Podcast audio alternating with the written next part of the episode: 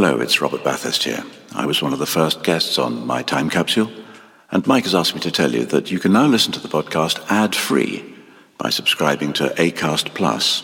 Details of how to join are in the description of each episode. Mike says it's very reasonably priced. In fact, Mike says it's a bargain. And who am I to disagree? Locked here in his cellar. Anyway, for a small subscription, Acast Plus, My Time Capsule, ad-free. Free. Unlike me. Mom deserves the best, and there's no better place to shop for Mother's Day than Whole Foods Market. They're your destination for unbeatable savings, from premium gifts to show-stopping flowers and irresistible desserts. Start by saving 33% with Prime on all body care and candles. Then get a 15-stem bunch of tulips for just $9.99 each with Prime. Round out Mom's menu with festive rosé, irresistible berry chantilly cake, and more special treats. Come celebrate Mother's Day at Whole Foods Market. Mother's Day is around the corner. Find the perfect gift for the mom in your life with a stunning piece of jewelry from Blue Nile. From timeless pearls to dazzling gemstones, Blue Nile has something she'll adore. Need it fast? Most items can ship overnight. Plus, enjoy guaranteed free shipping and returns. Don't miss our special Mother's Day deals. Save big on the season's most beautiful trends. For a limited time, get up to 50% off by going to BlueNile.com. That's BlueNile.com.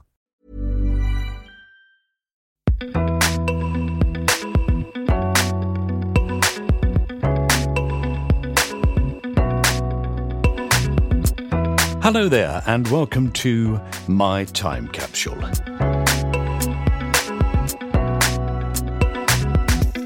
My name's Mike Fenton Stevens, and My Time Capsule is the podcast where people tell me five things from their life that they wish they had in a time capsule. They pick four things that they cherish and one thing that they wish they could bury and forget. My guest in this episode is the wonderful Greg Jenner.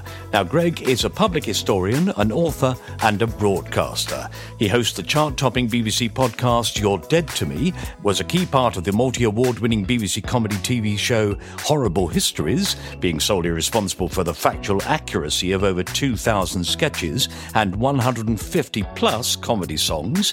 He also was a key member of the team on the BAFTA nominated film Horrible Histories, the movie Rotten Romans, and is the author of four books. His latest is a funny and colourfully illustrated children's book called You Are History, all about the global history of 50 objects children might use every day. Greg was the presenter of BBC Radio 4's Past Forward, A Century of Sound, the BBC's award nominated children's podcast, Homeschool History, and the Audible series, A Somewhat Complete History of Sitting Down. He guested four times on the award winning QI podcast, No Such Thing as a Fish, and once on the Do the Right Thing podcast. And now I'm delighted to say he's joining me to reveal the five things he'd want in a time capsule. So here is the brilliant Greg Jenner. Greg, my dear man. Hello. Hello, how are you? There's you surrounded by the enormous amount of work that you do. well, well, some of it, yeah. Some of it. I can't believe you found the time to do this. I mean, I know you said you would, but I thought to myself, I can't imagine that you're ever going to find a spare hour in your day. Well, I, f- I felt bad that I was always was always saying not not now, later, now, later, maybe, maybe later. But it's uh, funny enough, actually, this sort of post Christmas lull Yeah. seems to have been quite a good little spot for just popping in a couple of fun things where I don't have to think. Yeah. Uh, and then suddenly I had an email saying, you just need four things and one thing to, and I was like, oh no, I have to think. oh no. I've sort of struck between rock and Yeah. a hard place on, on wanting to do a lovely jolly chat, but at the same time, suddenly having to think about what would I want to consign to future hereafter. yeah. I mean, really, it's just a way of having a lovely, jolly chat. Yeah, So, no, it's so don't feel any pressure. Okay. But it's amazing to have you on. I'm, I'm an enormous admirer of all the things you've done. And I, I'm very jealous that you spent quite so long working with the wonderful people of uh, Horrible Histories. yes, that, was a real, a real treat. Yeah. Um, I've been to, I saw Richard Herring last night and he sends his love. Oh, lovely. Yeah, we went to Oh, yeah. see him talking to Bob Mortimer. Oh, love it. Yeah. Uh, I know. And he had to explain that Bob Mortimer was a stand in, and, and most of the audience had bought tickets to see Bill Bailey. And Bob Mortimer was saying, I'm, I'm really sorry. And, you know, what? You're joking. Yeah, that's that's not a stand-in, is it? That's Not yeah. really. and it's not an upgrade because Bill Bailey's amazing. But it, Yeah. it's like saying, "Oh, I really want to see Elvis." Oh no, the Beatles. It's, Indeed. Yeah. Oh, it Right, was a joy. It was fabulous.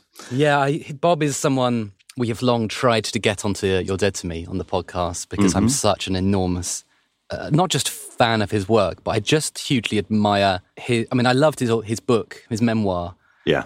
and he seems to have found this sort of national treasure status quite late in life, which is quite nice. It's interesting, isn't it? Ever since, in fact, he stopped working with Jim, they sort of Yeah. almost stopped, didn't they? As if they stopped. And then somebody said to him, Bob, do you fancy doing this? He said, Well, all right, yeah, I'm free. Yeah, and I guess it maybe the health crisis thing, maybe maybe it's the Mm-hmm. fishing show, maybe it's simply that we expect men of a certain age to get increasingly more angry and tetchy and shouting at clouds, and he's he seems to have got more cuddly and more more Yeah, sort quite. of warm and and and sort of gently cheeky rather than Yeah, my son John, who I, I think you Yeah. know, who's Yeah. a friend of Seb, your brother. That's right. Yeah. Yeah, yeah. Small world. Tiny Whereas, world. Yeah. Steven Wright used to say, "It's small world, but I wouldn't want to paint it." that's a good joke. Yeah. but he was. Um, it's interesting. He said that he'd heard Bob talk about the fact that it came as a surprise that it had suddenly happened, and actually that uh, it was only when he was a guest on um, "Would I Lie to You." Oh, yeah. He started talking, and then everybody started to roar with laughter at him, and he thought, "Oh, I can be funny on my own." Is that That's so interesting? interesting. It's so. I mean, what three decades of Yep. being in a double act? That must be so. In, I mean, obviously, you saw Richard Herring last night, who was in a double act for you know a long time, but has since been a solo act for a long time. But when you're so intrinsically attached to somebody else, Yeah. not just in terms of how the public sees you, but in how you create, how you perform, the dynamic that you put. You know, if you've got a buddy. Hmm. To suddenly not have the buddy must be so daunting and Very weird, yeah, isn't it? Yeah, I mean, you see that again and again with acts that have done that. You look at, for example, Ernie Wise, who, Hmm. who sort of went, Well, what do I do? I can sing and stuff. But actually, in the history of comedy, Ernie Wise is probably one of the greatest setup people in the Right. You know, just Yeah. got this amazing skill to say things in a very serious way that Eric Hmm. Morecambe could knock down. And again and again, you see that. But they sort of slightly underestimate their own skills, don't they? That's interesting. And also, Vic and Bob, neither of them was the straight man. So, and neither of the neither, neither of them were uh, were any sort of man. They were they sort of they kind of innovated their own ludicrous dynamic, but they're both just stupidly silly. But yeah, no, I think it's wonderful. We, you know, listening to Bob's memoir, sort of explained a little bit about why we haven't been able to get him on the show. He said he's got a profound fear of being made to look stupid, and he says he finds it very anxious, uh, well, anxiety making to be in a room with people who are cleverer than him. And it's such a shame because A, he's obviously incredibly clever. Yeah. And B, obviously, that's not something we'd ever want to do. We we always want our guests to feel super relaxed and comfortable and having a good time, and that we've chosen a guest to be with them on you know for a reason because we're it's hmm. almost it's almost matchmaking. You're trying to put together two strangers to have a conversation, as you're doing today, right? Well, I, but I think you do it beautifully, really. I mean, it's very interesting how quite often the person who becomes funny is the expert. And the comedian is the person who's fascinated by the facts. That's what I love about the show. It's my favorite thing is that historians are they're very similar to comedians. Mm-hmm. And and we never assume that. We always assume that there would be some sort of radical difference between them because on the one hand a historian is meant to be studious and serious Yeah. and comedians are meant to be silly and flippant and clowns. but obviously, if you you know you know the history of comedy, you know that the the clown is often the truth speaker, and actually historians often you end up in that position because of deep passion. You've Yeah. committed your life to one thing, one thing that happened centuries ago. yeah, no one else cares, and you're, for you, it's the most important thing in the world. So the fact that they are often funny off the cuff, or they are often passionate or people warm to them and go, wow, that guy's so amazing, she's incredible, isn't hmm. surprising to me because this is someone who has spent years trying to master the subject and then learn how to communicate it to others. Yeah. And then if you put them in a room with someone who's professionally funny and curious, which is what mm-hmm. comedians are, mm-hmm. you're going to get a great conversation. And yeah, I love the way the dynamic changes through the episode. And they both relax into each other's company, and I Yeah. have to do much less heavy lifting. And I can just, you know, I can, I can be a third wheel who's not needed sometimes, which is great because I could just sit there and have a front row seat. I've So, got yeah. all these facts. I don't need to say them. Yeah. Exactly. I don't. You know, I've got a script if I need it, but sometimes you just let them have a chat. Good. What a lovely idea. You don't think about the idea that the fool in history has always been the truth speaker. I think that's a great thing to point out. The thing of Shakespeare, of uh, mm-hmm. you know, in Lear, the fool, of Lear, and, yeah, and, and yeah. Feste, in fact, in Twelfth Yeah. Night. Same thing. Uh, and, and obviously that is to a certain extent something drawn from actual history. You, you see it in certainly in the kind of Jacobean court. There was this notion of the jester who was allowed to be a lot more cheeky and subvert power. And you know, so, uh, there was a famous one called Will Kemp, I think it was. But um, there was this sort of understanding that within within the limits of decency, the, the clown, the jester, the fool could mock the king, have a go at the queen, you know, raise his eyebrows towards the latest, you know, religious policy, you know, kick a bishop up the arse, all that sort of thing. And and it's a really interesting dynamic that you see obviously in, in Commedia dell'arte and it's sort of classic theatre. But I think it's then gone into the tradition of the sort of mid 20th century satire school, you know, the, the classic establishment club, uh, Peter Cook, Dudley Moore, our idea of satire that even now ends up with the kind of Ian Hislop tradition Yeah. of the righteous giggler who is, on the one hand, very funny, and on the other hand, indignant with rage. Mm. I think you find that tradition going back to medieval times. But obviously, the comedic tradition of, of comedy as a political tool is an ancient Greek idea. Yeah. And, and you get that in the kind of Aristophanes plays, which we don't mm-hmm. have most of them, but we, we have some. The Cloud is the most famous one, where he's absolutely ripping the piss out of Pythagoras and Socrates and these men who were known and were famous and were important. And he's going, This guy, what an absolute bellend. and that's 2,400 years ago. So, Yes. Yeah. It's very strange, isn't it?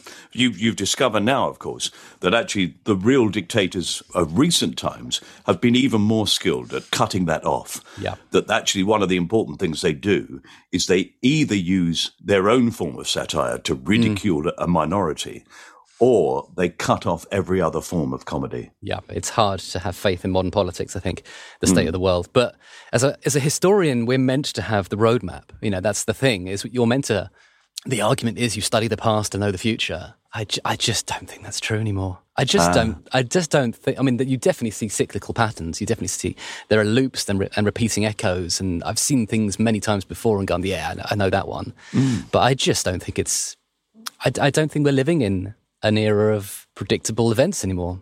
No. And uh, I think that's terrifying in some ah. ways. but yeah. Oh oh, oh, oh, we've gone dark. You're right. Sorry, comedy You're show. No, no it's not necessarily a comedy show. No, you're absolutely right, Greg. And, and therefore, we should look back.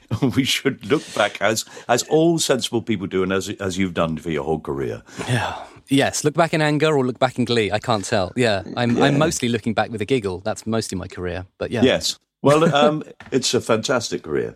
So, um, did you want to talk to about anything that you've got coming out at the moment? Oh, yeah. I mean, just, I mean, as a, as a general thing, the new series of You're Dead to Me is on air at the moment, series seven.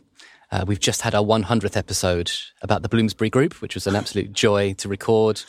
Uh, we'll be finishing the series with a live special about Mozart. Wow. Where we'll, we'll be joined by the BBC Concert Orchestra, which is incredibly exciting.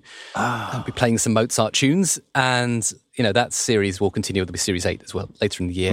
There are two versions of the show. There's a longer podcast version, which is an hour, and it's a bit naughtier and a bit ruder and it's a bit swearier and more detailed. And there's a 28 minute radio edit for Radio 4. They go out on Saturday mornings. And that one's got no swearing. So if you've got kids in the car or you don't, you don't want a long podcast, the 28 minute one is, is sort of easier. Um, but yeah, you're dead to me on the BBC. Actually, you can get it anywhere. You can get it any podcast app. But Yeah. that would be that would be lovely.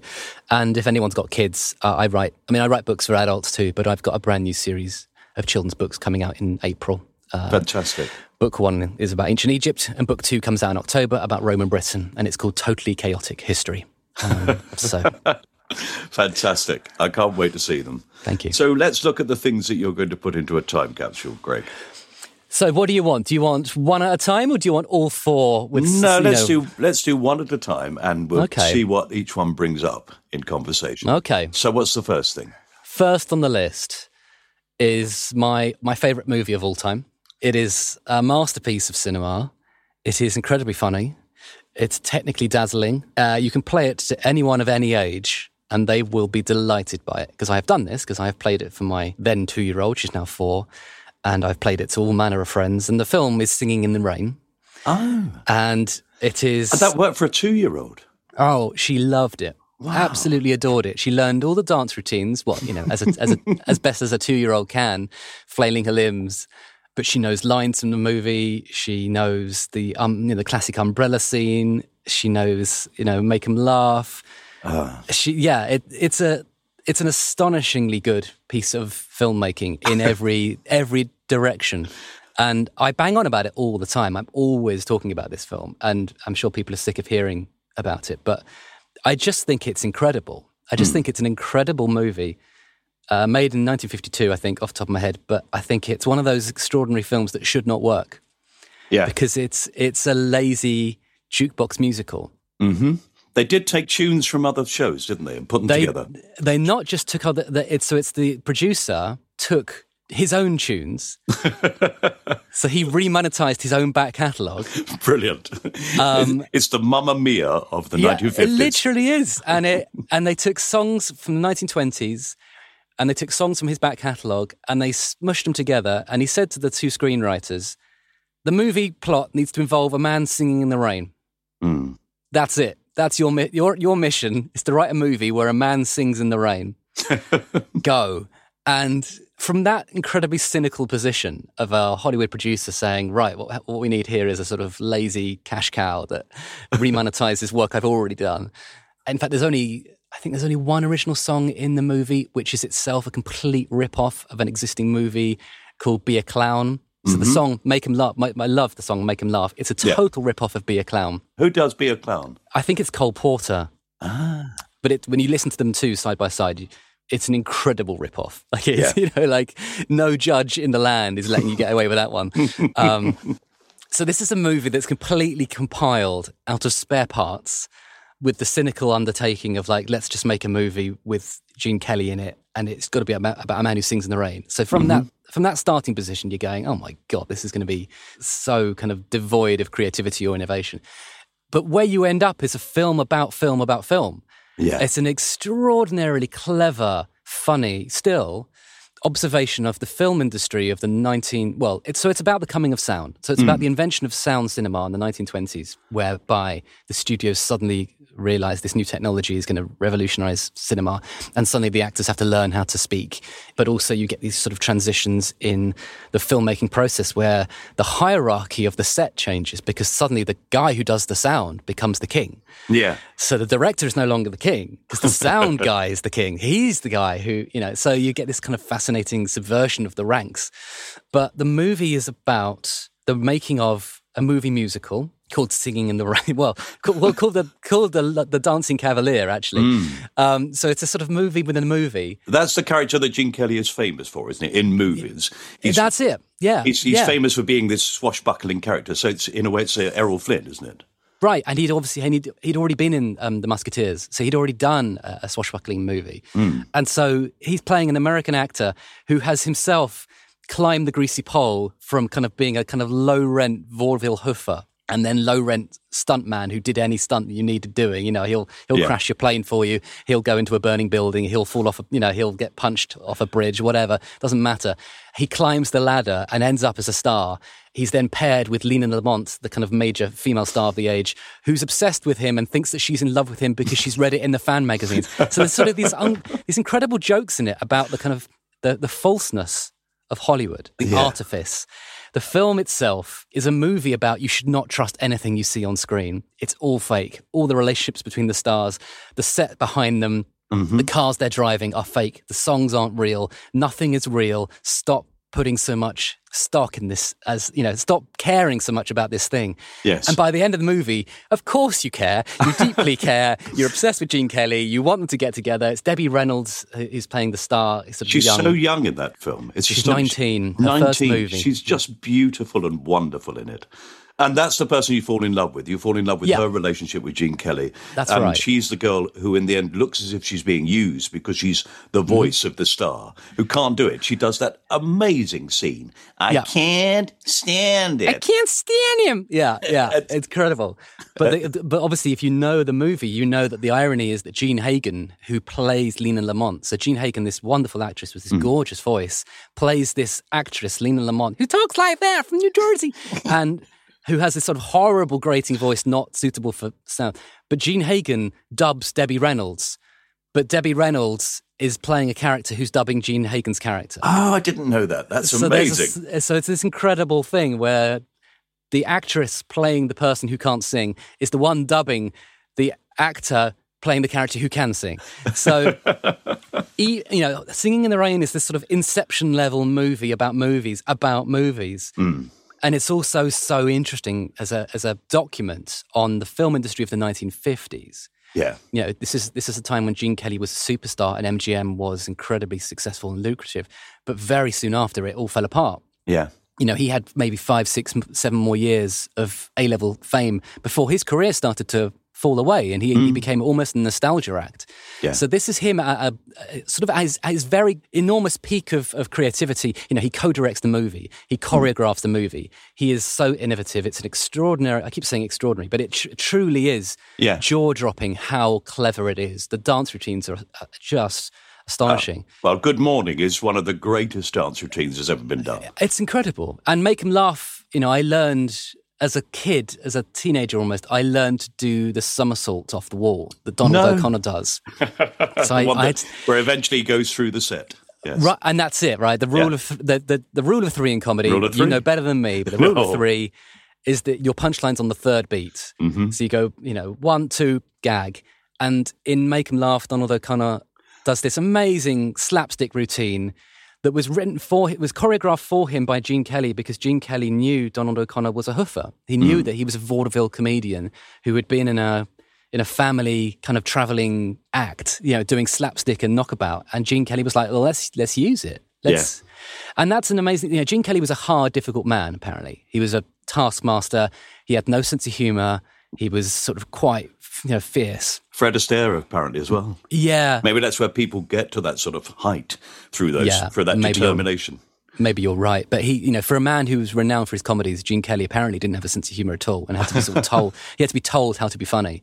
but he was he was wise enough to say, well, look, I'm not going to take all the limelight. Let's give set pieces to other people too. Mm. So you've got this incredible array of acting talent doing great gags. Lina Lamont is a very funny role. You know, she's she gets loads of jokes in it, and Donald O'Connor gets so many gags, and then gets this amazing slapstick number, make him laugh, where he does the somersault off the wall. So he runs mm. up one wall, does a backflip, runs up the other wall, does a backflip, runs up the third wall, goes through the wall. Yeah. And and it's an amazing thing because it's all in one take. Uh, so much of that song is. Yeah. There's hardly any a cut in it.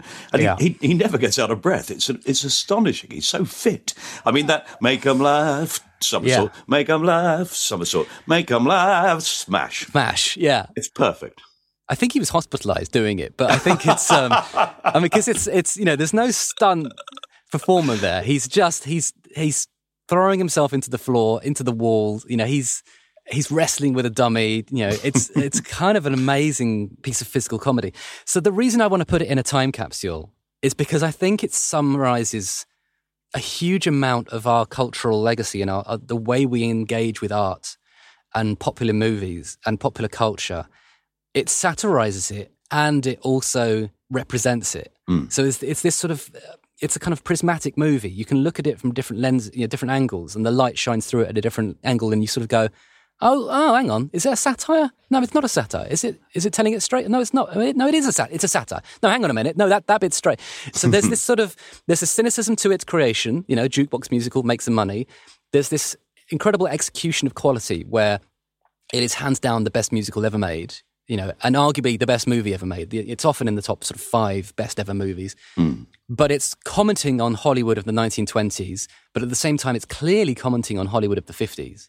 Yeah. And in so doing, what you're actually seeing is, in many ways, a really subtle and, and thoughtful analysis of where we've ended up now with popular culture and fan culture and celebrity culture and the dynamics of what's called parasocial intimacy, where fans think they know the stars. Mm. But it's a one way conversation. It's a one way relationship. You know, we know everything about our favorite actors and our favorite sports people and our favorite politicians, and they don't even know our name.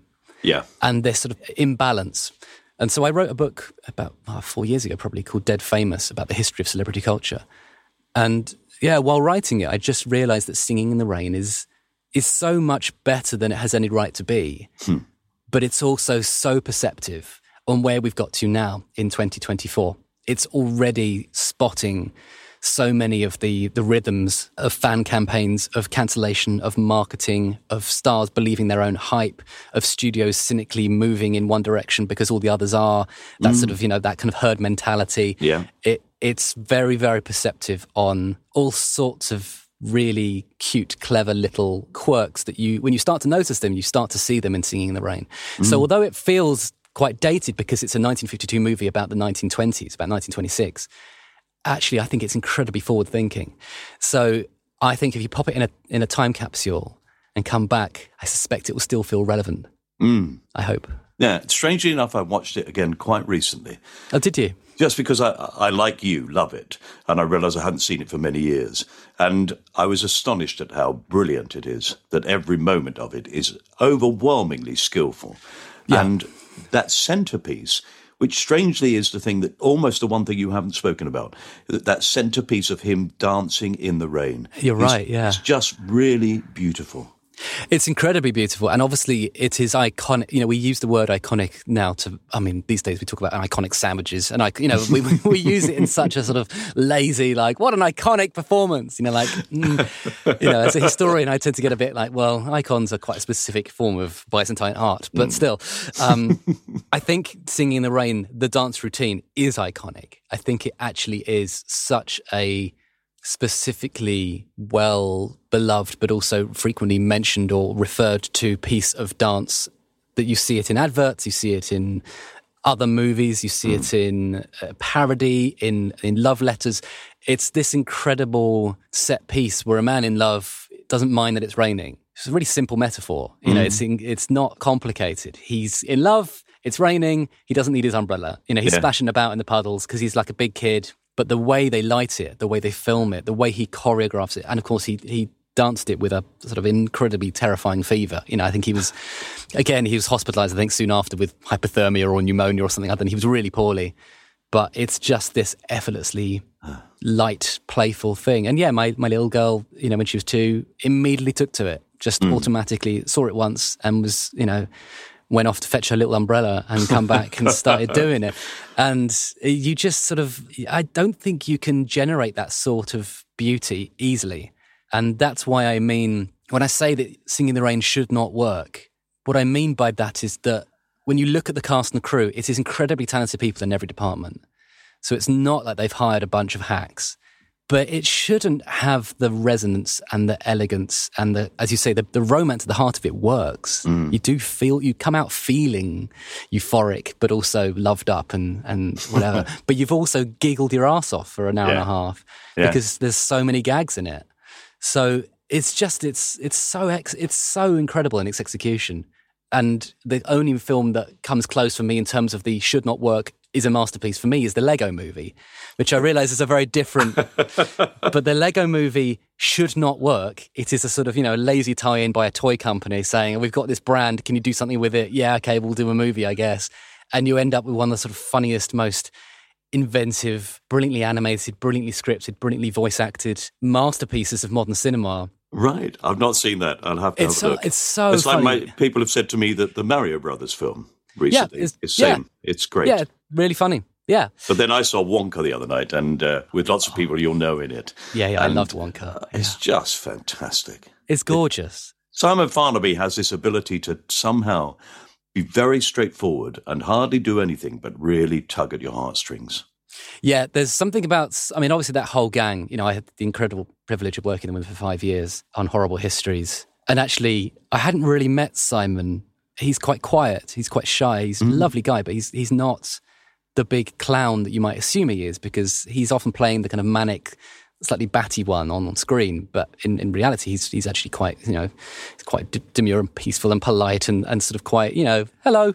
Mm. Um, but the sort of first time I properly had to chat with him, or at least work with him, was uh, we were both dressed in chainmail, and he was William the Conqueror, and I was this dancing squire and we had to do a sort of dance routine, improvise a dance routine. We didn't have any choreographer. We just had to improvise a dance routine for Horrible Histories for this big song where we did all the kings and queens of England in a row from 1066 through to Queen Elizabeth. And it's one of our most famous songs. Mm. It's very long. And if you watch the thing closely, you can see me and me and William the Conqueror, me and Simon Farnaby, doing this sort of ridiculous dance routine that we'd had to improvise ourselves. And it's sort of the first time I'd really met him properly. And it was Brilliant. quite awkward to be like, hello, I'm Greg, I'm the historian. Um, shall we try some sort of elbows out, knock knee, kind of cockney dancing? How about, you know, if we link arms and, and mm-hmm. do-si do? I mean, it, yeah, quite strange. But to watch Paddington, Paddington 2, I mean, Paddington 2 is, yeah. I mean, if you made me fight it out, I'd probably say Singing in the Rain is my favourite movie all time, but Paddington 2 might be up there. Uh, and they've all rediscovered the skill of Hugh Grant. That's the great thing. yes, thing. but also Hugh Grant as the kind of baddie. He's so good. He's yeah. so good yeah. as the baddie, isn't he? He's such a he's such a delightful grump. The same as the Oompa Loompa. He's brilliant in it. He steals yeah. the film, I think. Yeah, it's it's just a one. It's a lovely, lovely movie. Yeah. And it should have got more BAFTA awards or BAFTA yeah. nominations. But yeah, the Lego movie, check it out, Mike, because. I, I will do. But I'm also going to, I'm going to waste some time, as people say, but it's not wasted. I'm going to watch it again. I'm going to watch Singing in the Rain and just indulge myself with the skill of it and the beauty of it. Good. Thank you very much. That's a fantastic thing. That's number one, Greg. That is number one. Yeah, what's number two? Right, it's ad break time, so we'll be back after the ads that may or may not play in this gap, which will be a completely different thing, of course, depending on who's listening. Strange things podcasts, aren't they? See you in a bit, or maybe even less than that. A bite. Life is full of what ifs, some awesome, like what if AI could fold your laundry? And some, well, less awesome. Like what if you have unexpected medical costs? United Healthcare can help get you covered with Health Protector Guard fixed indemnity insurance plans. They supplement your primary plan to help you manage out of pocket costs. No deductibles, no enrollment periods, and especially no more what ifs. Visit uh1.com to find the Health Protector Guard plan for you. Everyone knows therapy is great for solving problems, but getting therapy has its own problems too like finding the right therapist, fitting into their schedule, and of course, the cost. Well, BetterHelp can solve those problems. It's totally online and built around your schedule. It's surprisingly affordable too. Connect with a credentialed therapist by phone, video, or online chat, all from the comfort of your home. Visit betterhelp.com to learn more and save 10% on your first month. That's BetterHelp H E L P. Quality sleep is essential. That's why the Sleep Number Smart Bed is designed for your ever evolving sleep needs. Need a bed that's firmer or softer on either side? Helps you sleep at a comfortable temperature? Sleep Number Smart Beds let you individualize your comfort so you sleep better together. JD Power ranks Sleep Number number 1 in customer satisfaction with mattresses purchased in-store. And now, save 50% on the Sleep Number limited edition Smart Bed for a limited time. For JD Power 2023 award information, visit jdpower.com/awards. Only at a Sleep Number store or sleepnumber.com. Welcome back. How was your individual ad break? Fun, I hope. Still, let's get back to Greg Jenner and see what else will come up as he puts his things into a time capsule. Well, number two is quite different, really. Uh, number two, the concept of Twitter when it was good. Ah, happy days. Can I put that? Can I you put can. that in? You can indeed. Yeah. It's a sort of uh, an effusively delightful but mysterious thing. Twitter is as because uh, the reason I'm putting it in is Elon Musk has made it terrible, and I can't stand that man. But also, it's been so important for my career. Mm-hmm but it's also been so important for me just as a person individually as a you know someone in the world i think twitter is amazing when it works uh, as a place for bringing people together with like-minded perspective or in the same community mm. it's also an incredible place when a story breaks you know a political story or a slightly unusual news story and you just see these extraordinarily quick-witted people react just in in the instant with gags and puns and memes. Within five minutes, someone has knocked up a Photoshop of a you know of a of a wanted poster, or they found a way to subvert whatever has been put out. And what I love about Twitter, or what I loved about Twitter, now it's been sort of tarnished and damaged, was this sort of sense that you were part of something. It was a kind of organic crowd mm-hmm. and that we'd all gathered there. Twitter's quite self-selecting. Yeah, you know, you, but very much a crowd, not a mob. Well, it can be a mob, and it could mm. be a mob. I mean, it's more and more becoming a mob. That's the problem, I think. Yeah, and and that's always a problem, isn't it? Any mm. any place where people gather can become a mob. And yeah, I mean, there are always going to be places. Uh, I'm a white guy. I'm a white middle class guy. I'm a you know I I don't get one percent of the abuse that people of color, women, trans people, uh, mm-hmm. uh, gay people get. You know, I Muslims, Jews. Yeah. You know, I'm very very privileged. So I have always had a nice time on Twitter, even when it's tough. I'm really aware of that, and I've got lots of friends for whom Twitter is not pleasurable. So I guess what I'm saying when I say I want to put the the concept of Twitter when it's good in, what I mean by that is what Twitter could be. Mm not necessarily what it is or what it was, but rather on the good days where you saw everyone just sort of they kind of just were thrilled by the awareness that we were all there together, just going, "Wow, have you heard this thing?" You know, and everyone's doing gags and everyone's doing punchlines and everyone's doing memes and jokes, but also people are sort of throwing in, you know, they're finding videos from 25 years ago and going, "It reminds me of this thing," and you go, "Oh, yeah, I remember that," mm. and that that ability, I think, just for strangers to connect over ideas. That's the thing that no other social app or platform can do. Instagram can't do ideas. No. Facebook is dreadful at ideas because it's just so static and so close. You know, it's, it's little comments underneath. Blah, blah, blah. Mm-hmm. But Twitter was an, was an amazing engine yeah. for getting people to argue. And sometimes those arguments become incredibly heated and, and, nasty and horrible and trolling. And I completely understand that. And that's why some people hated Twitter and didn't want to be on it. But it also was this amazing place for me as a historian to, I mean, I follow 10,000 people on Twitter. I'm still on there. Mm-hmm. I'm not calling it, it's called X now, but only losers call it X. I'm calling yeah. it Twitter. Uh, always with a brackets Twitter next to it. He's always. Just, it's a complete failure calling it X. Totally, totally. But I followed 10,000 people on there, probably about 7,000 of whom are historians, I reckon. Mm. And I could get any question answered in half an hour. yeah. Anything. Anything at all. You know, what kind of hats do people wear in Japan in the 1240s? I can get that answered in the afternoon. And it's just, uh, what an amazing network. What yeah. an extraordinary thing that you could spend your whole life desperately. You know, you, when I was, you know, I'm 41. So when I was young, if you wanted to know something, you had to look it up in an encyclopedia. Mm-hmm. And then along came the internet, and suddenly you could maybe look it up on an online encyclopedia. Okay, great. And then Wikipedia, and you're like, oh, this is good. But Twitter, I could literally talk to the expert who wrote the Wikipedia article, or you know, like I could get anything answered. Yeah. Which is a you know working on horrible histories, where I was the you know I was the only guy doing the history research for the first five series. You know, I was in charge of the history of the world. I could get anything answered. So if I if I didn't know if something was true or not, I'd just ask an expert. Yeah. Hi, sorry, I'm working horrible histories. Would you mind? And they'd be like, yeah, no worries. Here, here, here it is.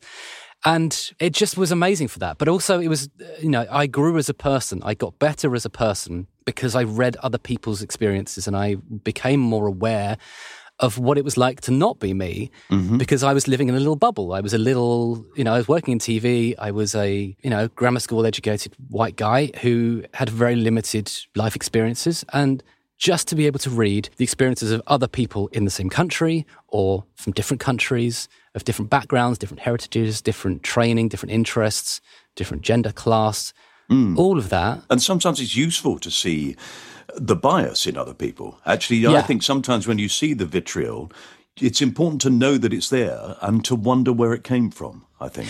Yes, and you can see people get radicalized and you can see people lose their minds and become monomaniacal and obsessed. Mm. And that's really sad sometimes, but also you know, grimly fascinating, I think, to see someone start from a position of being, you know, fairly broadly open minded and then they get increasingly more and more dogged and, and start to lose perspective. And sometimes they're on the right side, they're on the right, you know, they're chasing the right cause, but mm. they. There is a sort of embattled nature to Twitter. That yeah. people, it's it's hard to be on Twitter a long time and not be at war constantly. I'm very lucky that I've never really had that experience because I'm just not wired that way. I'm very uncombative. I'm a sort of, well, terrible fence sitter is probably the sort of polite way. You know, I, but I, it's not a, it's not a position of cowardice. I, am just naturally very, um, woolly. I'm, I'm just very I'm floaty, floppy, just like, well, let us all just be friends. And I suppose, really, you sort of go, that's what history would have taught you. And the mm. study of history is, I can tell you this is a fact, and next year I'll tell you that it's not a fact. Yeah, yeah, yeah, yeah, yeah, yeah. That's very true. And that's one of the things that's funny about Twitter is people, the certainty. There's so many people who are certain on Twitter, whereas mm. I spend my life realizing, oh, it's hard to be certain about anything. But yeah, I think I, I, want to put the concept of good Twitter into the time capsule because I think for for a little while it was this d- definitely not a utopia, definitely not a kind of halcyon. It wasn't a kind of academia, ancient Greek meeting of minds, philosophy hmm. arena, but it was a place where every day something would make me laugh. Every day something would change my mind. Mm. Every day I would learn a new thing. Every day I would make a new friend. And that's an amazing thing, right? To, mm-hmm. to have a place, you know, a, a, place you don't have to pay to, and you know, it's free, doesn't cost me a thing. To just go there and every day to have your mind changed and to maybe, yeah, I've got really good friends who I've met at, on Twitter. And I say, yeah. when I say really good friends, I mean, came to my wedding, regularly hang out, you know, call them up on the phone and say, how are you doing, friends? And yeah, I met them through Twitter. That's how we first met. And yeah. what I loved about Twitter, what I found extraordinary about it is I've, I've met easily, I've met hundreds and hundreds of people. I'm probably into the thousands now of people I've met through Twitter and then met them in real life. They're always exactly as I assume they will be. Yeah. Yeah. They're never a surprise. no. They're never a shock. It's never like, oh, I thought you'd be kinder or less. They're always exactly that. Mm-hmm. And I think that's what I find interesting about Twitter is that, yes, Twitter can be a nasty, horrible, squalid place of infighting and, and brutality and closed mindedness. It absolutely can. But you can also get a sense of someone on Twitter. It's quite hard to mask who you really are. Mm-hmm. And I think when people meet me, they often go, "Oh, you're shorter than I thought." And I'm like, "Yeah, yeah, I am. I am a lot shorter, uh, skinnier. I, I, sort of look like a human weasel." Um, but they often meet me and go, "Oh, yeah, I know you from Twitter." And what they mean by that, I think, is they know me from Twitter. It's not that mm. they know me off Twitter. They they've already got a sense of my personality off yeah. Twitter. You know, I'm an idiot. I do puns and jokes. I tend to react to serious things in a sort of you know, a slightly flippant way sometimes as a coping mechanism. but also, I have an interest in all sorts of things. I'm, I think if you're a historian, it helps to be interested in everything. And so I take an interest in as much as I can. And if I'm not interested in something, I'll sometimes try and figure out, well, why aren't I interested? Why mm. should, should I, maybe I should be, and I'll try and convince myself to be interested. So I'll I'll give most things at least two, two, three attempts before I go, no, no, it's not for me. Yeah. And Twitter was very good at that because every day I'd be exposed to new things and sometimes I'd look at them and go, what's this? I've never heard of this. And so, you know, and so you're learning new words, you're learning new phrases, you're learning new ideas, being challenged, being mm. pushed. Mm. I think it's lovely that you can, on Twitter, occasionally somebody will say something aggressive or nasty towards you, and you can very quickly divert that by saying, so I did, I mean, look at my timeline. Do I look like the sort of person who enjoys this sort of conversation? Hmm and they'll usually write back saying, "No, sorry." Yeah, yeah. I've I don't think I've ever had a Twitter argument. Maybe I'm not doing it right. no, no, no. It, uh, I mean, in a way, but, that's how it would be perfect if everybody just went, "Okay, look, you say your thing, and if I disagree with it, I'll just move on." Yeah, I mean, of course, of course, there are points of principle where you absolutely vehemently believe in something, and someone is saying something, and you say, "No, I absolutely do not." Dis- you know, I, I, fundamentally disagree with you. But there comes a point where you just have to back away because that person's not going to change their mind, or they're no. sometimes they're there just to piss you off. Sometimes they're there just to rile you up. You know, that's the fun for them. That's what trolling is. Mm-hmm. But I think I've always found Twitter as a place where, I guess, quite early on, I I went in going, "I'm open to what you want to say, and I'll listen." And if you convince me, well done. And if you don't convince me, I'm not going to turn against you or declare war. I just, you know, there are people on there who are literal fascists. I'm never going to engage with them. Mm. But if there are people on there who I disagree with, I'll read what they say and I'll think about it and I'll ponder it. And I probably won't engage because I don't have time. No. But sometimes it's helpful to just check in and go, do I still believe what I believe?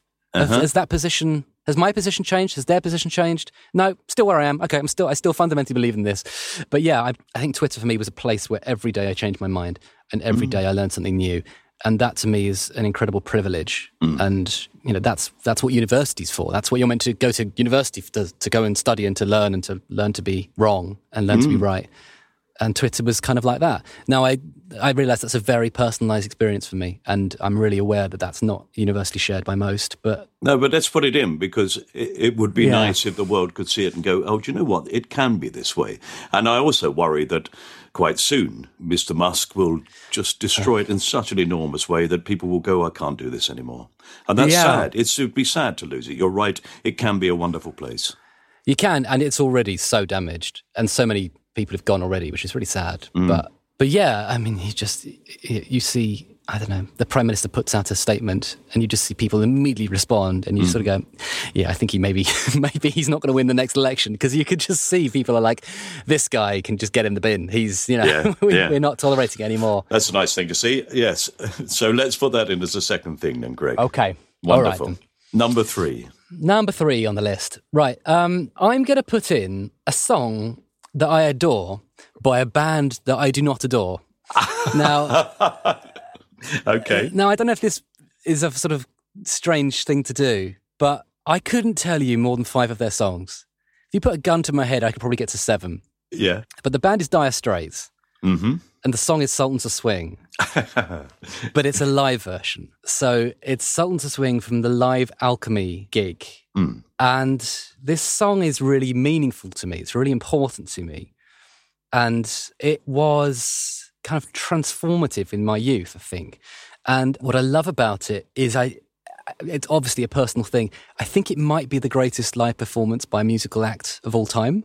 I mean, there's bands I love more, you know, mm-hmm. there's many bands I love more. There are many bands, you know, I know the names of the members, for example, whereas Mark, Mark Knopfler and other people is how I know Dire mm-hmm. Straits. Mm-hmm. Yeah. But this particular live performance is just incredible. And it's such a stupid song. It's a song about it's a song about nothing really. It's a song about some guys who are in a band. So it doesn't, you know, it's not Romeo and Juliet, another song I do know. It's not a love mm. song. It's not a it's not a political, you know, cri de guerre. It's no. not. A... Uh, did you hear it just on the album, or were you there?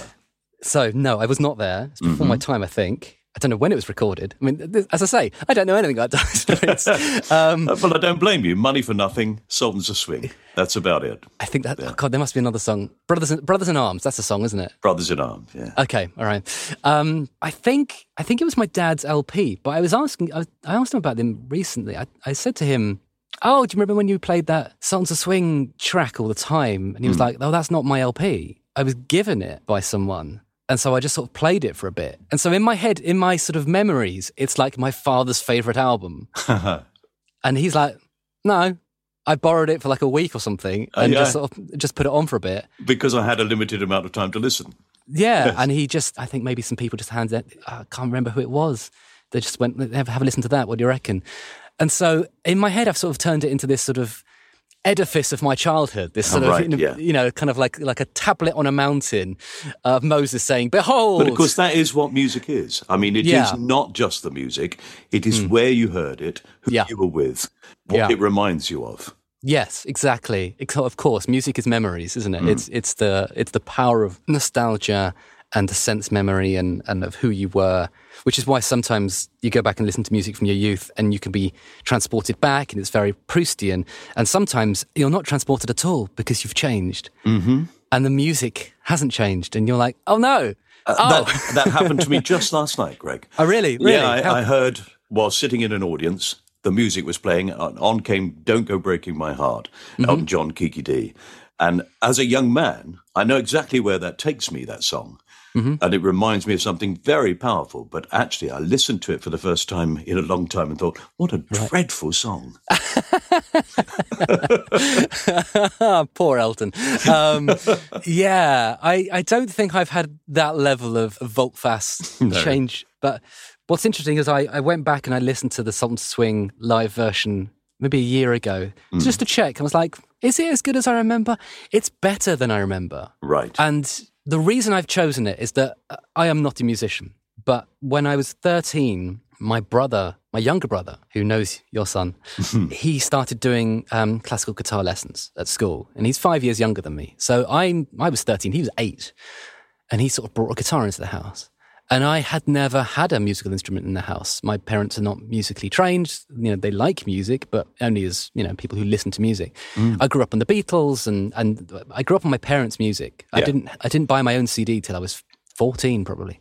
So I totally grew up on like 60s and 70s rock, like rock and roll, the Beatles and stuff like that. And Seb brought a classical guitar into the house and I went, huh, this this is something I'm interested in. I just I picked it up and started fiddling about. And he was learning classical guitar. That's not what I was going to learn. I was going to try and teach myself rock guitar. You know, the music mm. I like. Mm. Uh, and I just remember my dad put on Dire Straits, Sultans of Swing, the album that I thought he was obsessed with and clearly wasn't obsessed with at all. He clearly he clearly wasn't even that bothered, but he just pop, popped it on. And I just remember being electrified, but ah. like transfixed mm. astonished by this particular piece of music. I don't remember any of the other songs. I could not tell you what the other songs are on the album. I'm guessing Brothers in Arms and Romeo and Juliet is probably on there, but I, all I know is that Sultans of Swing, the live version, 10 minutes, is on there. And it's got this feral, magnetic, hypnotic energy to it. The drummer has clearly taken an awful lot of cocaine. like he's going, he is drumming so hard and so fast and so big. Like it's, he's doing huge fills, massive cymbal crashes. like the song on the album, the recorded one is sort of quite gentle. It's it's mm. got a groove to it. It's sort of you know it's it's hip. It it, it, it sort of goes. It's almost a country feel to some of it. It's almost it's almost a sort of twang. Yeah, yeah, you're right. There is a sort of not quite jazzy, but country is kind of the vibe. The live version is he's I mean I don't know yeah I don't know what he's taken but he's he's obviously had a good time because he's going for it and that is your sort of music isn't it now I did read you'd like I'm into heavy metal yeah heavy metal heavy yeah. metal and a band like Thrice I heard yeah so I yeah I love the band Thrice I love mm. the band Machine Head. Mm-hmm. You know, I grew up on Metallica. you know, I like other bands, you know, the Radiohead and all sorts of things like that. But I like loud, heavy guitar music. Sultans of Swing was the first time I'd heard rock before, I'd heard Led Zeppelin and all sorts of things, but that was the first time I heard a live band who were so in sync that they dragged the audience with them. Mm. And it's a sort it's a form of mesmerism. Like there's this incredible energy in the room. You can the, the way they're mic'd up, they sound brilliant. They sound absolutely brilliant. All the instruments sound incredible. It's beautifully live mixed. Mark Knopfler sounds great, but he's got this very sort of casual, like, "Hey, I'm lovely." He sort of, yeah, he sort yeah. of talk talk sings, doesn't he? He does, yeah. Which is quite it's quite interesting because it feels quite conversational. But you can hear the audience. You can hear them whooping and clapping and they're in perfect time with the band, which is so rare because audiences usually are rubbish. Normally, audiences are way out and someone's at the back clapping at the wrong time. This audience, clearly, Dire Straits' audience are, are musos because they're mm. all they're all in perfect time. But the band, they've got this sort of section in the middle where the band slows right down and plays the refrain slow and quiet. You know, like that, and it just sort of slow and slow and slow, but it builds and it builds and it builds builds and it builds, and suddenly there's a keyboard there, and then suddenly the you know, the bass kicks in, and then suddenly the other guitar kicks in, and then suddenly, and then Mark Knopfler's doing this ludicrous solo that I still to this day cannot play, and I just remember being hypnotized by it, and you know, staring at my brother's little classical guitar, going, how how do you make those sounds? Mm. But also, how do you make those sounds in a way that makes me feel like this? Because when I make the sounds, I don't feel like that. It's it's just sound. It's you know, da, da, da, da, da, da. I'm not. I don't feel anything. Uh, I just remember being transported into a different, you know, spine tingling, you know, down the spine sort of level of chills of like, this feels more than music. This feels like a spell. Mm. This feels like I've been hypnotized or I've been bewitched yeah. by a band at the absolute pinnacle of their powers. And it's weird because I still know nothing about Dire Straits and I couldn't tell you anything else about them. But that one song, I just think it's incredible. I wonder how often they achieved that in their careers. I I suspect it might be the best they've ever played mm-hmm. because I think I feel like that album I tweeted about it a year ago or so, and people were like, "Oh my god, yeah, that album is that's that's the one." And I was like, "Okay, maybe this is it. Maybe this is them at the absolute apogee of their skills." Yeah, you know, I know they're quite ruckus as a band. They they fall out a fair bit, and I don't know if they are still together. But that one song is ten minutes of absolute joy. But also going back to it, I realized that song was so important to me because it inspired me to pick up a guitar and start teaching myself. I've never had a lesson in my life, but I taught myself guitar. And I then joined a band with mates at school. and I was cripplingly shy. I was incredibly shy. I would, you know, could not talk to strangers. Was absolutely terrified of public speaking. And by joining a band, I had to then perform, you know, mm-hmm. first in front of your mates. Then, in, you know, you, when you write, you know, I was writing songs. So you write a song, you've got to show your mates. Yeah. That's performing. Then they're like, yeah, that's quite good. All right, we'll play that. Then you've got to perform it in front of strangers. Terrifying. Mm. Then I ended up as the front man because our singer left and they were like, all right, Greg, you do it. And I was like, oh, God. All right. so suddenly, you know, I'd gone from being someone who could not, I couldn't do anything. I couldn't pick up a phone. I was so scared. Suddenly I was fronting a band. And it was so important to my development. There's absolutely no way in hell that I end up in this career if I don't pick up a guitar at 13, because the guitar was, was my gateway into having to learn to be a part of a gang, part of a group, a band, but also learning to perform, learning to tell stories. Mm. You know, when you write a song, you're telling a story and you have to learn structure you know, where does the song start? How does it end? Where are the high pits? Where, where, where are the kind of refrains, the choruses, the bits that are euphoric? Where are the bits that are sort of slow down? You know, when you write a book, you realize you're writing a song. Mm. The, the easy thing when you're writing a book is just to start at the beginning and just start writing. But it doesn't work. What you're writing is a, is a, is something that's got a rhythm to it. And it's got to have, it's going to have peaks and troughs and it's going to have exciting bits and slowed down bits. And I suddenly found myself quite recently saying, I learned to do podcasts, I learned to write books by listening to Dire Straits. because of that 10 minutes of, of glorious audio where they slow it down and they bring the audience with them and then they gradually speed it up and they bring the audience with them and then they suddenly they're, they're absolute pomp and the audience is absolutely in the moment with them and everyone is unified and going this isn't a best night of our lives that that's storytelling yeah and you can you can apply that to anything you can apply that to filmmaking podcast salesman, you know, you, you can selling a car, selling a house, whatever. If you're telling a story, you have to modulate and introduce ideas and then re- reinforce them and then subvert them and surprise and then finish mm-hmm. on a high note. I learned it from Dire Straits. Right. So well, we'll try and finish on a high note, but uh, in the meantime, uh, you're absolutely right. And it's a wonderful thing. And also that thing of performing and suddenly realizing some people are going to like it, some people aren't. Yeah. But actually, it doesn't hurt me particularly if they don't. I'm all right. I'm going to have a go. And, and learning that confidence through all that, that's absolutely fantastic. So, yeah, let's put Sultans of Swing by Dire Straits. I never thought they would go in, but in they go.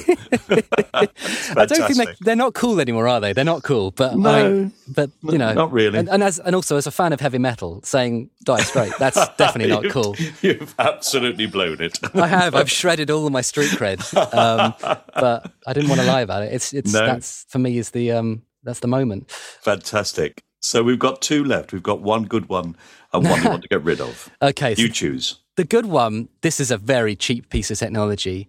I have some very, very crap little headphones that are made by the company JVC. They're called JVC Marshmallows. They cost mm. £8.99. They are really bad audio quality, but they're really, really squishy and soft, and they fit in my ear perfectly when I sleep. Ah. And the reason I've gone for them is because I'm a chronic insomniac, and I have been since 14. Uh, since Dire Straits, clearly. Uh, um, uh, I yeah, I had chronic insomnia my whole life, and it was really, really bad in my twenties. And I'd often go three days without sleep, which was wow. you know maddening and, and very difficult. Trying to hold down a job, particularly mm. the job I was doing, this incredibly high level, very very difficult show, horrible histories, where I was the only historian. So having to be incredibly precise about facts and figures, and, and being totally sleep deprived for days on end and that was massively debilitating and life changingly bad. And in my late twenties, it, it, got so bad I was, you know, on the verge of, of taking my own life. To be honest, I was very, very ill. Um, and the thing that sort of saved me was podcasts, because I can't switch my brain off at night. I just can't disengage it. I can't. Um, I can't put pause on ideas. They just bounce around my head. And sleep for me was just this I hated it. I hated going to bed because it was so terrifying, so daunting, because I knew I wouldn't get any rest and I knew my brain wouldn't let me relax. And um, I, I, grew to fear it and loathe it, and it mm. became mm. it became almost a punishment. Like going to bed became like a jail sentence uh, which is you know really difficult when you're in a relationship with someone and you're they're like, should we go to bed? It's late, you know, let's let's go sleep. And I'd, I'd be like, no, no, no, I I, I can't, I, I, absolutely can't. I was I was scared of sleeping, wow, um, because I wasn't sleeping. You know, ironically mm, enough, yes. Um, And then podcasts started to come out about about 10 or 11 years ago. They started to go a little bit mainstream and I started to come across them a bit. And I, I suddenly realized this was the key, this was the secret. I, you know, I don't respond to meditation or hypnosis, mindfulness. It doesn't work for me at all. I've tried and I, I can't. The thoughts out outwin the kind of the lack of thoughts. They, Yeah. they you know, they're much more muscular. Think about this one thing. No, I can't. I've got no, lots no, of can't, other ones. can't. Yeah. Sorry, yeah. But what I can do is tune myself into someone else's thoughts and let them take me somewhere else. Right. And so what I found is that by listening to people speaking quietly for about three hours, I would start to fall asleep. And so those podcasts were speech podcasts, often politics and um, philosophy, cell biology, um, astrophysics, uh, engineering, stuff I don't know much about. Mm-hmm. And by choosing those sorts of things, either I'm learning something new because I can't sleep and so, okay, I'm spending three hours learning about cell biology, great. Or I just go, I don't know anything about cell biology, I'm going to sleep. Um, so either way, it worked out. Either way, I was either I was either learning something new or I was drifting off. And the thing that made that possible were these very, very cheap, crap little squishy headphones that can fit in my ear And never fell out. never fall out, and they are not uncomfortable at all. You can sleep on them. So head on the pillow with the earpiece in, and it, you don't feel it. There's no discomfort. And I wake up every morning with the headphones still in. I only have one in just in case my daughter cries and I have to sort of run to her, but one's enough. So very low volume, very low speaking voices. I can't do comedy shows because there's too much laughter and too much energy. Uh, what Yeah, I want yeah. is ideally what you want is three people discussing, you know, uh, the Republican primaries or someone trying to explain the concept of um, of the universe, you know, the physics of it, and that is what works for me. So these super duper cheap, crappy little headphones, Marshmallow JVCs, uh, life changing for me, possibly life saving. Yeah. So Brilliant, because it is one of those things. Uh, people may disregard it, but actually, like pain, the lack of sleep can eventually drive you to distraction to the point where, as you say, you feel, well, what's the point? Yeah, I mean, it's a torture. I mean, li- literally, this is what horrifically was done to people in Guantanamo or wherever CIA black, what are they called, black uh, Sites. Black- isn't it? yeah, Yeah. yeah, Keeping people awake against their will is a form of torture. It is, it is horrific, and the consequences are really interesting. For me, I I tend to get giggly, so in some ways, it's quite helpful in my 20s, I was working on a comedy show and I was hysterical most of the time. and I, I mean that literally. I mean, I was, I was having fun, but I was like, I was in a completely Almost manic. Almost manic states, um, which meant that I was very receptive to comedy ideas. I was very, it's like being in an improv group and being very yes and, mm. except you're yes anding yourself, you know, sort of slightly uh, manic, yeah, energy. But obviously, yeah, it, it, over time, it just was devastating and, mm. and very, very hard to explain to people, very hard to explain to my partner, very hard to explain to my family. They're like, just go to sleep. And it's like, I can't, I can't, my, I cannot get to sleep. I've tried everything hot baths, warm baths, cold baths, exercise, not exercise. You know, I've tried all the herbal remedies, everything like that, you know, and it's just, it's, it's just my condition. I'm just, this is who I am. And it's still kind of that way. I still go to bed at 2 a.m. every night. And any earlier than that is a real roll the dice. Wow. I remember the first time somebody on Twitter, interestingly enough, as we go Hmm. full circle in these things, somebody tweeted me to say, Thanks very much for your podcast. I always go to sleep to it. Oh, I love that. Yeah. Yeah. At the time, I thought I wrote back saying, Oh, thanks very much. And they went, No, no, it's lovely. It really relaxes me. No, we get a lot of that on You're Dead to Me. And when people say, I, I go to sleep with your voice in my ears, I'm like, that mm. is, for me, that is such a beautiful thing to hear. Well, you know. Yeah, I mean, I, I wouldn't listen to our show because it's a comedy show. And so it, for me, it would not work. But I'm so grateful that it has a place for other people and that I was able to make a show that has meaning because for me many people's shows have meaning you know and to be mm. part of that continuum part of that tradition and to be able to be the voice in someone's ear it's an incredible privilege. It's so you know that's what's lovely about podcasting. That's what i enjoy about your show is you know I've, it's lovely to hear people and to listen and to to just focus on something that isn't your own thoughts and podcasting's very intimate. It's different to radio. Radio's on. Radio's always on. You know you turn on the radio something's happening. Turn off the radio it's gone. But podcast you choose. You opt in, you select it. This is what I want right now.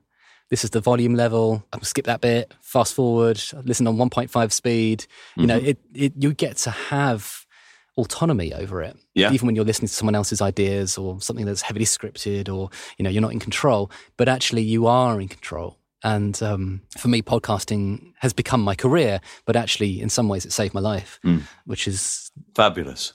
yeah. Fabulous. Well, yeah, yeah. We've all got a set of headphones like that.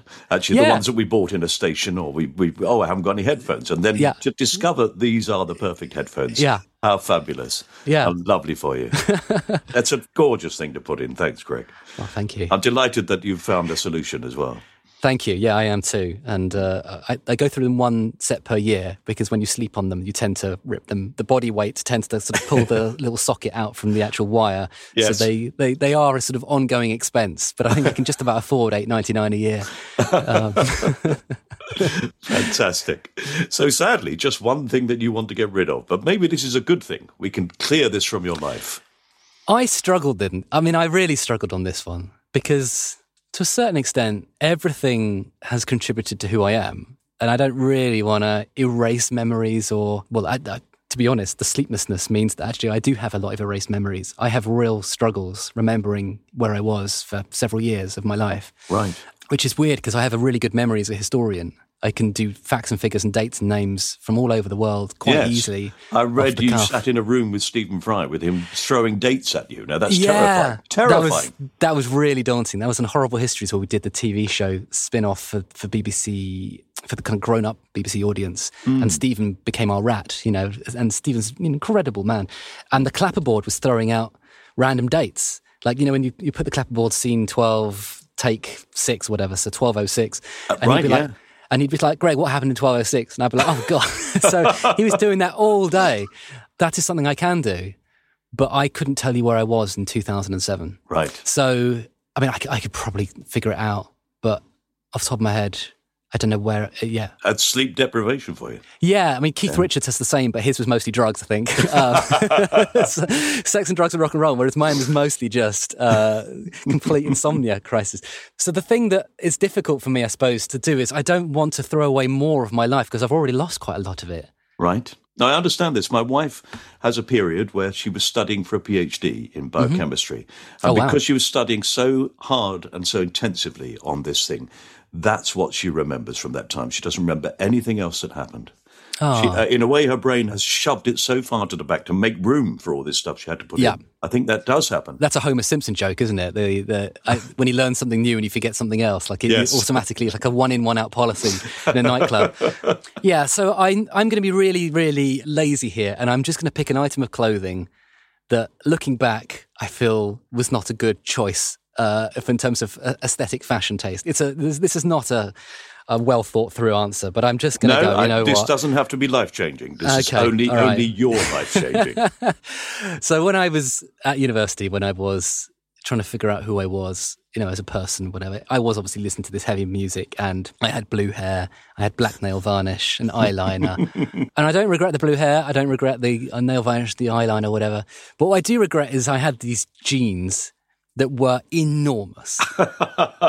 and I'm such a skinny guy. I'm so wiry and thin and um, even more so then. But these days I'm about 70 kilos, which is sort of average, I guess, for a guy of my height. But I was 58 kilos probably back then. I was really, Right. really slim. You know, I was. If you'd met me, you'd have gone like, "Are you all right?" like I was really, really, really skinny. I was quite sporty, but I just I could not put on muscle mass and couldn't put on. Um, but the fashion at the time was to wear these enormous baggy jeans when you went to sort of metal clubs and, and whatever. But the problem is, is that when you're a skinny, wiry dude, when you wear clothes like that, you just look like a child wearing your dad's clothes. It doesn't look cool. You don't look you don't look like you're kind of rebellious and, and you know take no shit from the man. You just look like a toddler who's who's trying to try on someone else's clothes and sort of dragging them around the house, you know, long mm. sleeves and whatever. And this particular pair of jeans were very they were sort of bell bottom at the bottom, but they were incredibly baggy through the leg as well. So Yeah. if you imagine incredibly baggy jeans with even flared, wider ankle sort of section, so they, Yes. they just dragged on the floor. They it was like it was like I had just excess fabric from every direction of my leg. Yeah, I went through the flares Right. as a young man, and uh, and now looking back on it, almost every photograph, I think, what the hell am I wearing? Yeah, but flares at least tapered in on the old bum and the thighs. They Yeah. then flared out at the bottom. So there was a sort of there was a sort of elegance to the way they just at the end went ta-da, a little flourish at the end. Whereas these were just vast. They were like like I was wearing like I dismantled a tent and put one on each leg. Yes. And they were just they were so stupid and so impractical. They got so filthy dragging through the mud and the dirt of uh, you know the city of York where I lived as a student. And I didn't want to buy them at the time, but I think uh, my ex girlfriend was like, "You should get these," and I was like, "Yeah, I want to be cool, yeah." And I, I just, I had such little confidence in my body. You know, mm. I hated the way I looked. I was so self aware of how skinny I was. I didn't feel like a man. I felt like a little boy mm. because whenever I tried men's clothes on, they just were too big and too, you know, and and so I think I convinced myself to go the other way and go like, right, in that case, buy deliberately big clothes. And then sort of tell everyone this is the trend. This is me saying "fuck you." I don't. You know. Yeah, uh, Looking looking back, all I can see, I suppose, is just someone just completely lost, trying to figure out. I don't want to look like them. I don't want to look like you, but I don't know how to look like me. The blue hair, I like. I'm not, you know, I'm not afraid of the blue hair. That's fine. I, that's whatever. But the clothes, I just didn't know what I was doing. I was just desperately trying to not dress conventionally, I guess. And it's just really interesting that I suppose uh, at the time I was so lacking in confidence. I couldn't figure out even how to rebel properly. it's, just, it's, just, it's just even the act of rebellion. well, they're back. Yeah, well, they, they're, yeah, they're back. yeah. They're back. Yeah, I know, my I grandson, know. my grandson, just the other day turned up in enormous clothes. I know. Now, if I'd offered him a set of clothes that were too big for him, he Yeah. wouldn't wear them. But he actually is buying clothes that are just wide everywhere. Yeah, I know, and I'm seeing it all the time on you know sort of TikTok, and as you say, like the Gen Z hipster kids who are wearing these enormous baggy jumpers and these Mm-hmm. huge, sort of shapeless. You just go, oh no, no! I thought we'd consign those to history. In a way, that's a gift for all teenagers because every teenager, no matter how gorgeous you are, you look at yourself and think, "Oh my God, I'm a mess. I'm no good." It's interesting, isn't it? I Hmm. do you have do you do you look back and have you had a sort of cyclical journey on looking back at old photos of yourself and gone, Yeah. oh, I, I looked better there than I realised. Mostly, I look back and think, "If only, if only I'd known." Oh my God, look at me, I'm gorgeous. But, and I, because I look at most young people and think, "You look gorgeous." Yeah, You know, you're full of potential and life and energy, and uh, it's all starting, and that emanates from them, this gorgeousness. And so, uh, I wish I'd known at the time that that's what the world was, rather than, Such- oh my God, I need to do something to make myself not me. Yeah, that's such a well phrased observation. I've seen that a huge amount from lots, particularly women I know. They've gone back and gone, oh, God, I, I looked great. And I was so, they, they often say, I thought I was so fat. I thought I was so ugly. I thought I was so unlovable. And, and, they look back at themselves and realize they were beautiful. They were full of life. They were, you know, Yeah, yeah. and I guess I have that too. But I I look back and I see photos of me and go, yeah, I just didn't know what to do with myself. I just didn't know who to be. Yeah. But then at the same time, we also remember those people who looked at hmm. themselves in the mirror and thought, my God, I'm yeah, yeah, yeah, and they yeah, were, yeah, they sure. were loathsome. so, Yeah, yeah, it's true. I, I, I struggle to be around anyone who has confidence. I'm just like, how are you? How are you? But it's interesting. I've got to a point now where I have settled on a look that I'm quite happy with, and it's not necessarily the best look in the world, but I just, it just, it's me. It's who I am. Hmm. And so I'm a skinny guy, and I will always will always be a skinny guy. And so I dress in a way that's quite accentuating of that. I wear skinny jeans. I wear very slim fitting t-shirts and mm. jumpers. And as time goes on, more and more people become jealous of it. Oh my God, how do you do that? They say. maybe. But I think for a long, long time I was hiding, and now I guess I'm accentuating. Hmm. But I still don't feel incredibly confident about it. I think I've just I've given up on on resisting. I think I've just gone like, all right, look, this is it. This is the this is the frame I've got. I'm a skinny guy. There's a little bit of middle age weight uh, uh, starting to uh, arrive on the old tummy. But oh, congratulations. um, that was lockdown. Just uh, lockdown. Just eating dairy milk every day while writing two books simultaneously. I think I gained about six kilos. Um, but I think it's that that ability to look back at yourself and learn from it, but also the regret of not having the knowledge and the wisdom at the time. I think that's a very human response, isn't it? Mm, yeah. But it's also really interesting to.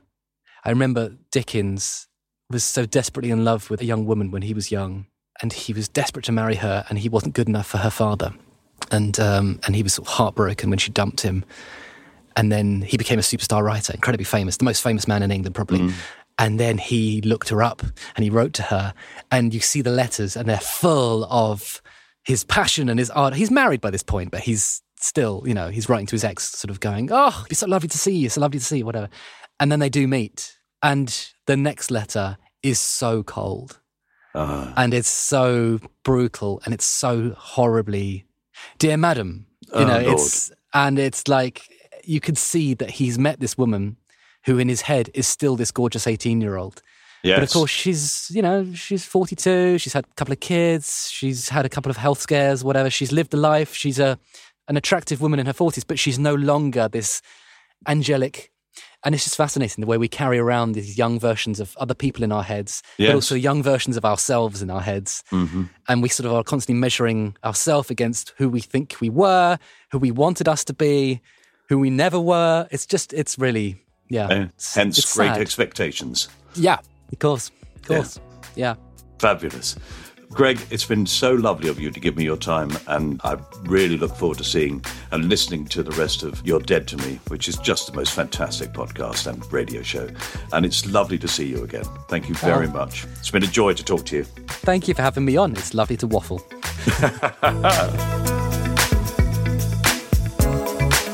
You have been listening to My Time Capsule with me, Mike Fenton Stevens, and my guest, Greg Jenner.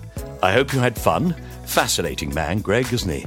Do tell your friends if you enjoyed it, and do add to the likes or ratings or comments that we've already received. The more the merrier, so thank you very much. You can follow me or even lead me in my time capsule on social media, where we are very happy to be contacted and have a chat. You'll also discover all things happening on the podcast and what's coming up.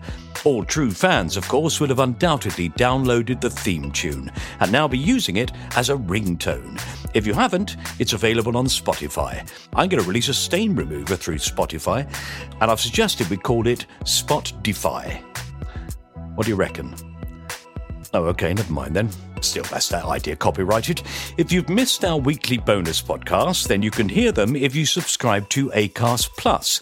You'll also get the podcast ad free. And finally, this cast off production for Acast was produced by the one and only John Fenton Stevens. Right, I'm going to listen to the brilliant You're Dead to Me podcast now and try and discover a bit more about history. I didn't really pay much attention to it when I was at school. Uh, then again, that was so long ago, they didn't call it history, they called it current affairs. Oh, talking of which, did you hear about the man who had sex with a hot cross bun? Current affairs. Oh, come on, work it out for yourself. Oh, never mind. Bye.